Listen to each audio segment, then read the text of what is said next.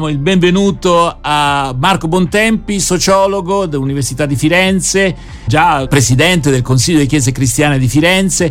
È stata una bella esperienza questa, Buongiorno. Marco Bontempi. Buon, buongiorno, sì, è stata, mm. è stata una bella esperienza che io continuo anche a vivere, nel senso che il fatto di non essere più presidente non è che mi porta fuori da, dalla partecipazione al consiglio, alle cose che facciamo. Ed è una, un'esperienza di condivisione tra diversi, è un'esperienza di imparare uh, tra diversi ad avere eh, davvero scopi comuni, anche una, una, base comune. Ci sono le differenze, ne siamo perfettamente consapevoli, però c'è una capacità di relazione e di ascolto reciproco che è un'esperienza umana ricca. Mm. Ecco, anche, dire... anche con gli ortodossi del patriarcato di Mosca?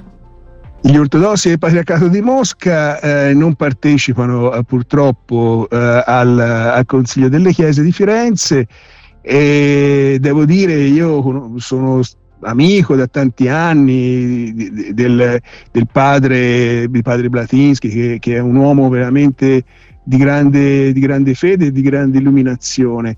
Purtroppo non è certo lui quello che eh, avrebbe deciso di non partecipare, ma gli è stato imposto in una logica che abbiamo visto non è sana per tante ragioni da parte del patriarcato di Mosca. Chiarissimo. Claudio, volevi aggiungere qualcosa? No, so che eh, c'hai un articolo, no, Roberto, sì. e vuoi sottoporre. Eh, allora partiamo dall'articolo. Sì. Ok, allora, eh, si tratta del Giornale, il quotidiano Il Giornale che eh, cita la vicenda dei musulmani di Firenze che comprano una nuova moschea per più di un milione di euro. E insomma, loro dicono, beh... Eh, dove hanno trovato i soldi?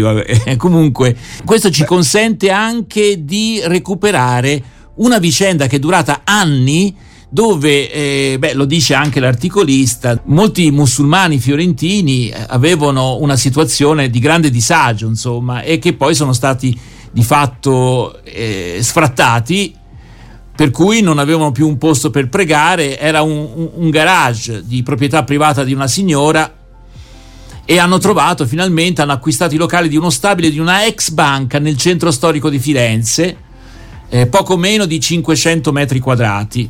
E, e, la cifra è una cifra, come dire, certo, considerando che è il centro di Firenze, 1.200.000 euro. Eh, Claudio.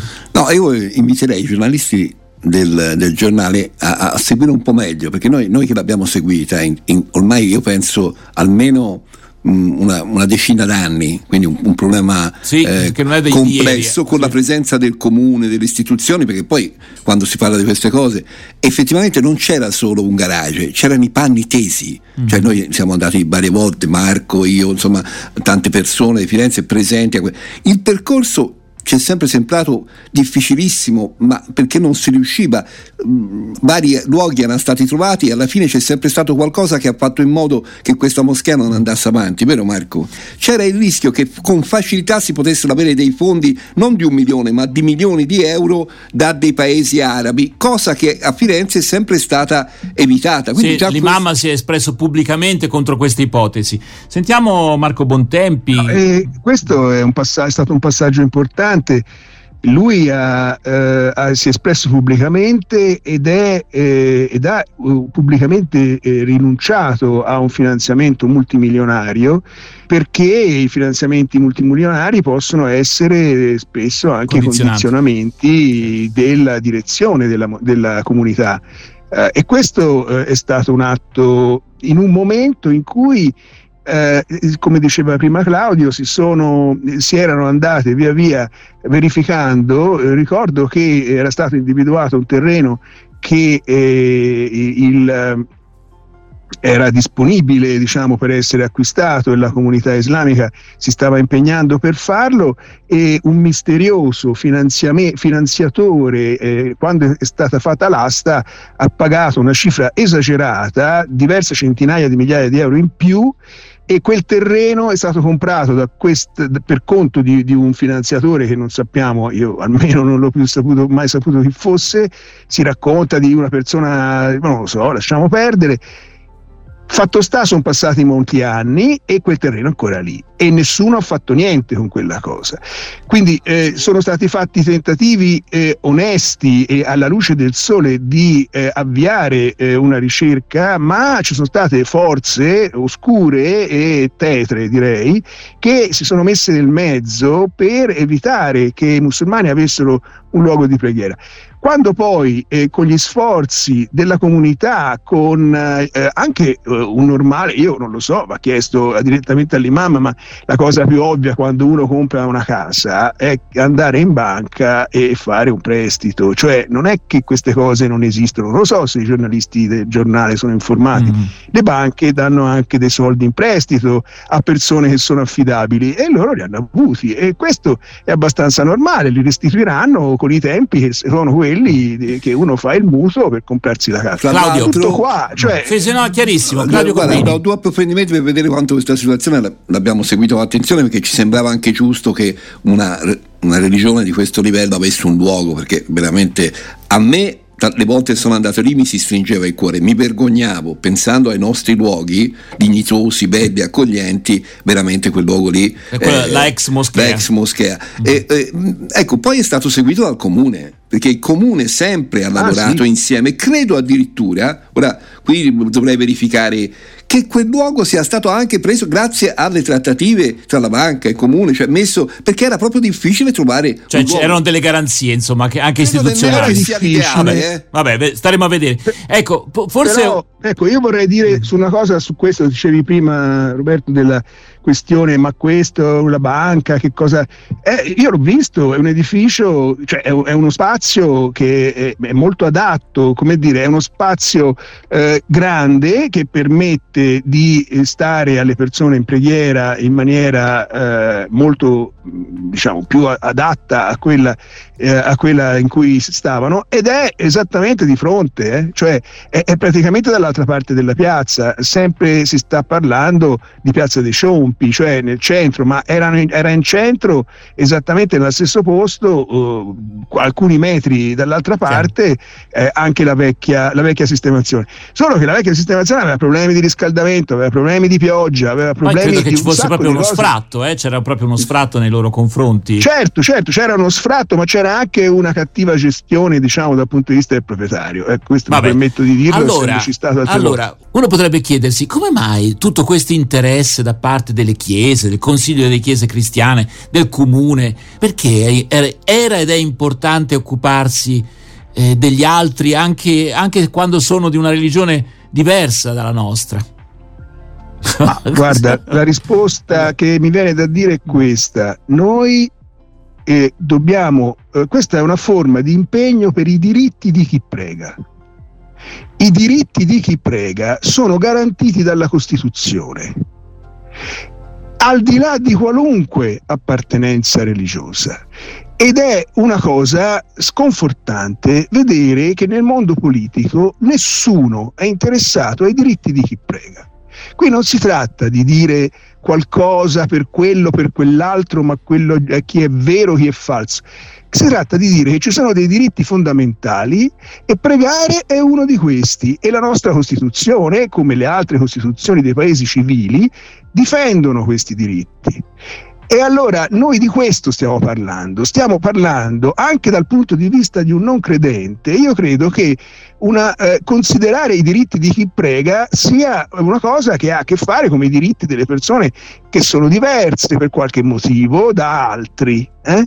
ma non perché dobbiamo allora, poverini, quella. No, è una questione fondamentale di vita civile, è una questione di ethos politico, istituzionale, è una questione eh, di un modo di vivere che se cominciamo a calpestare, come ci sono purtroppo settori della stampa, della, della politica, che calpestano i diritti delle persone che pregano e, e questo è una forma di violazione della logica fondamentale dei diritti umani e anche di un modo di vita civile che buttandolo a mare scopriamo di diventare bestie perché alla fine c'è solo questo.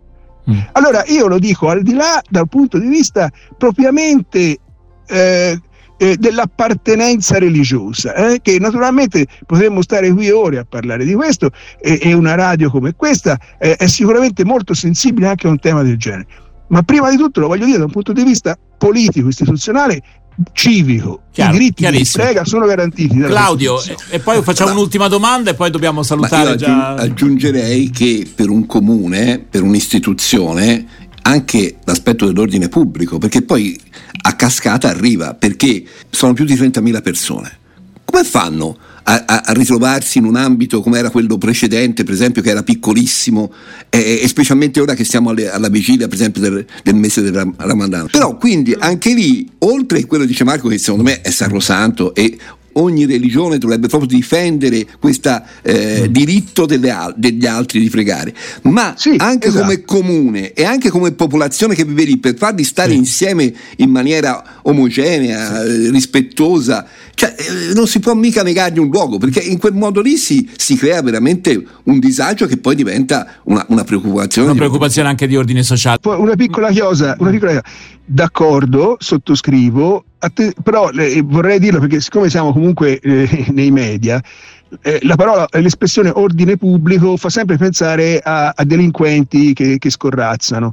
Eh, eh, il problema, io sono d'accordo su questo, è anche un fatto proprio di organizzazione dello spazio e di permettere alle persone di poter andare, di non pregare fuori, di non trovarsi intasati, queste cose qui, sono d'accordissimo.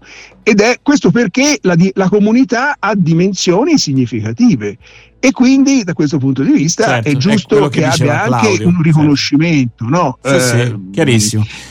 Allora. Però, però pro, la radice di tutto sta anche perché non è mica ci sono soltanto i musulmani nei, nei posti più strani. Cioè, dico soltanto a Firenze ci sono decine di chiese protestanti, decine, tra quelle, oltre a quelle diciamo storiche, presenti, che, che fanno, partecipano al dialogo, al, al Consiglio delle Chiese, ma ce ne sono decine.